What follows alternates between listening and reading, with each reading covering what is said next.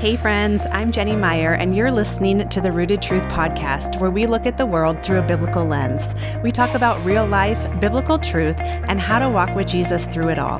Be sure to follow me on social at Jenny Mire and at The Rooted Truth.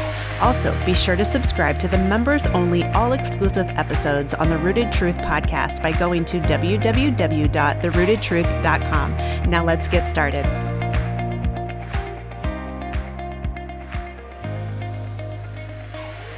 Before we get started with today's episode, I have a very exciting update to share.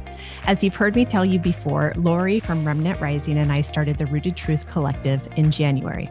This is a Christian community that includes Bible studies, deep dives into biblical topics, the members podcast, and a censor free community with like minded individuals.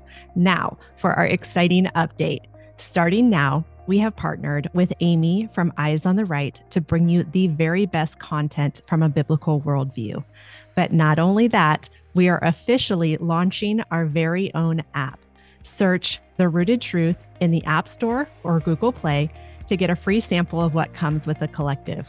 As a member of the collective, you'll receive full app access that includes Bible studies, mini deep dives, the members podcast that dives into fringe topics, a community chat feature, devotions, and our brand new mini topical audio studies called What the Bible Says About.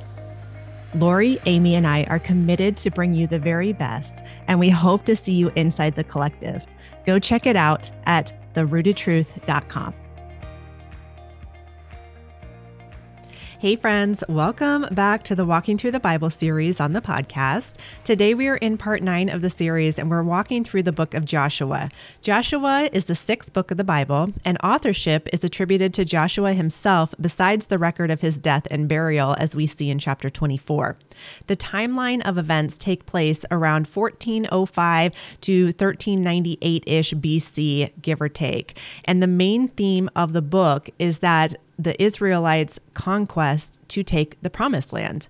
So we left off with the end um, of Deuteronomy, where Moses dies, and then the Lord passes on this leadership to Joshua. The book of Joshua picks up immediately following the ve- events of Deuteronomy 34. The Israelites are on the east side of the Jordan River, so close to the promised land, which was actually on the west side of the river. This book was written as a historical account of how these Israelites took control of the promised land, although we see throughout their story how some of their failure to obey God's command completely sets the foundation for future problems, as you see throughout the Old Testament. Joshua's commission from God was to lead the people across the Jordan River and then take possession of the land. After 40 years in the desert, they were finally able to enter this promised land, but it wouldn't come without a battle. I think it's really important in this case to talk a bit about the historical context of what was going on around them and inside the promised land. I found a great summary that I'd like to read. It is from BibleStudyTools.com and it says At the time of the Israelite migration into Canaan, the superpowers of the ancient Near East were relatively weak. The Hittites had fade, faded from the scene. Neither Babylon nor Egypt could maintain a standing military presence in Canaan, and the Assyrians would not send in their armies until centuries later. As the tribes circled east of the Dead Sea, the Edomites refused them passage, so Israel bypassed them to the east. However, when Sihon and Og, two regional Amorite kings of Transjordan stopped, tried to stop the Israelites, they were easily defeated and their lands occupied. Moab was forced to let Israel pass through her territory and camp in her plains. Biblical archaeologists call this period the Late Bronze Age, from 1550 to about 1200 BC.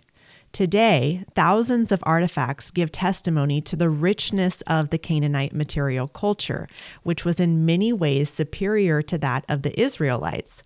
When the ruins of the ancient kingdom of Ugarit were discovered at modern Ras Shamar, so sorry if I get those those wrong wrongly pronounced. Um, on the northern coast of Syria, a wealth of new information came to light concerning the domestic, commercial, and religious life of the Canaanites. From a language close to Hebrew came stories of ancient kings and gods that revealed their immoral behavior and cruelty. In addition, pagan temples, altars, tombs, and ritual vessels have been uncovered throwing more light on the culture and customs of the peoples surrounding Israel. Okay, so as we can see, a lot was going on around the Israelites before they took control of the promised land, and honestly, afterwards as well. So I want to make note that many people struggle with the thought that God told the Israelites to demolish the Canaanites who were in that land, right? So God tells tells them, take them all out, don't leave any. But the reason being is that these Canaanites came from the line of Nephilim, known as the Rephaim. These were genetically modified creatures. The, the same corruption that was taking place before God flooded the world, so in Noah's day, was happening again. So, with that in mind, it makes sense why they had to be completely wiped out. The book starts out, so Joshua, the book of Joshua starts out with God commissioning Joshua to lead the Israelites into the promised land. This takes place immediately following the death of Moses, like I said, and in all reality, Joshua had really big shoes to fill, that of Moses, and I'm sure that he was nervous, but God encouraged him. One of my favorite verses in the Bible is actually Joshua 1:19. So the Lord is talking to Joshua and says, "Have I not commanded you? Be strong and of good courage. Do not be afraid, nor be dismayed, for the Lord your God is with you wherever you go." That that holds true for us today, so keep that in mind as you go throughout and you face these trials that we are in today's world. So, moving after that, we see this very famous Bible story in Joshua chapter 2, the story of Rahab. After the people swear allegiance to Joshua, he wants to spy out the land of Jericho. First on his list to conquer was, was this city. Joshua sends two spies across the river to investigate the land. They get into Jericho and meet a prostitute named Rahab. She ends up hiding the spies in her house with the promise that they will protect her and her family. So, this story doesn't really wrap up until chapter six after they all cross the Jordan River. They set up this these memorial stones that they will never forget God's provision and protection.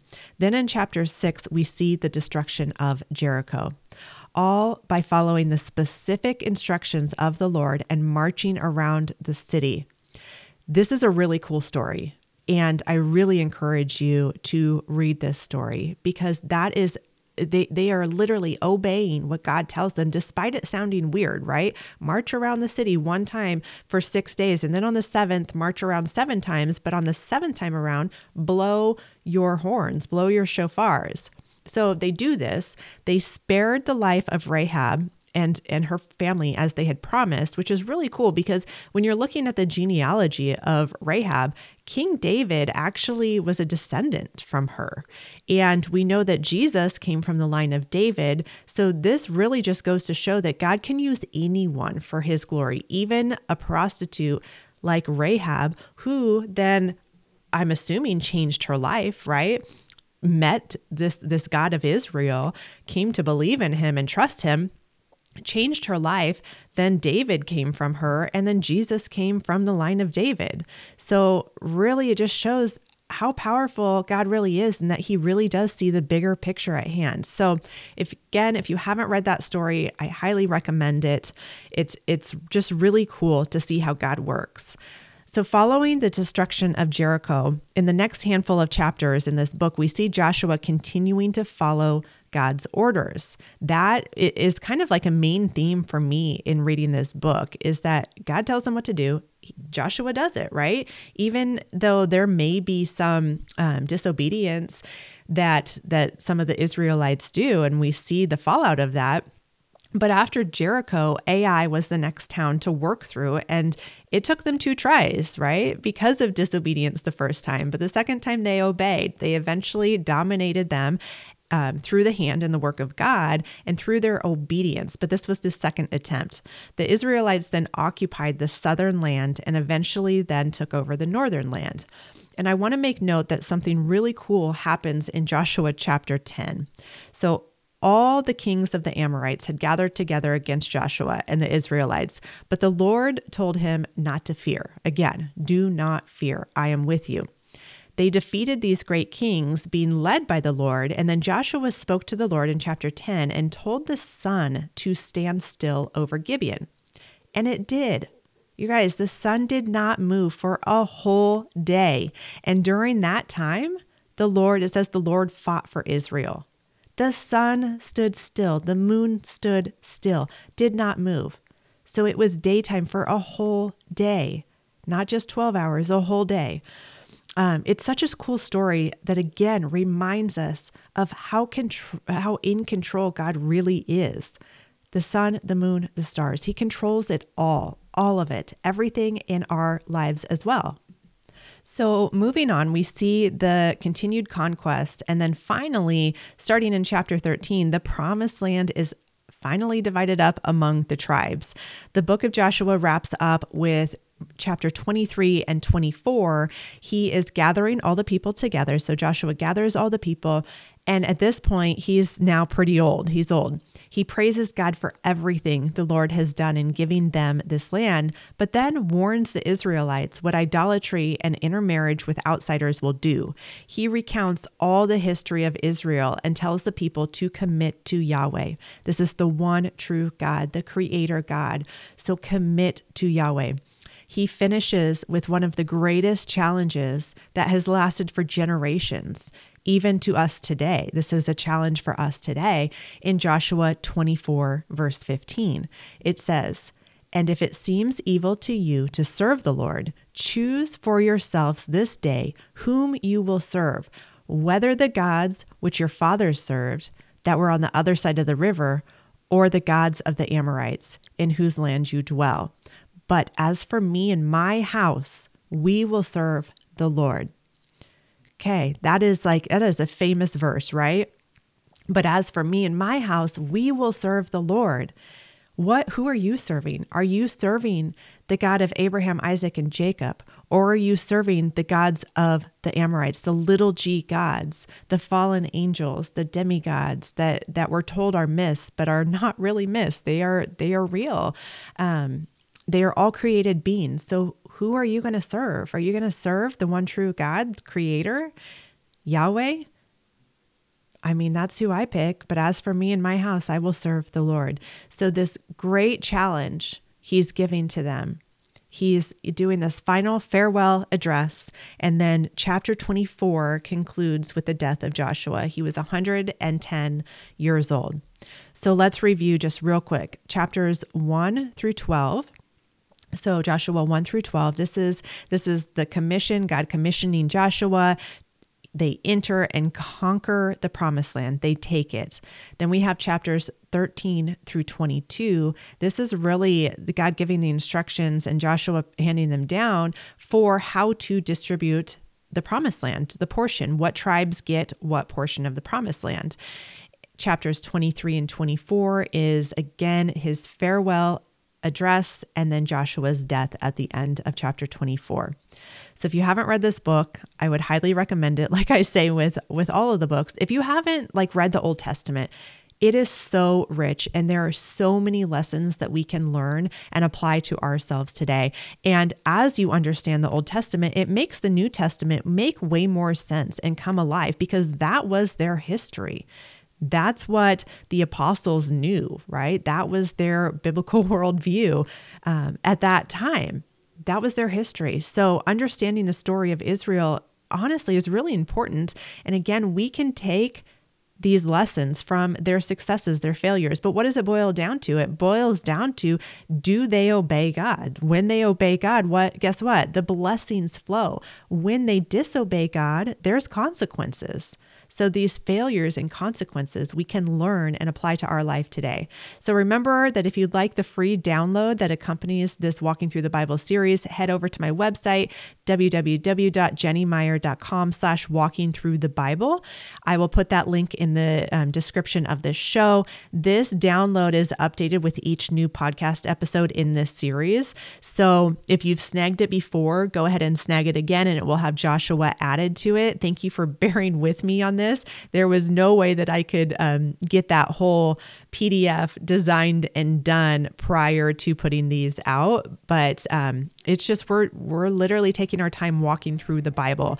Um, again, this is part nine that we have up here with Joshua. So I'll be back next time with the book of Judges as we continue throughout the history of Israel and walking through the Bible chronologically. So until next time, I hope you are in the Word.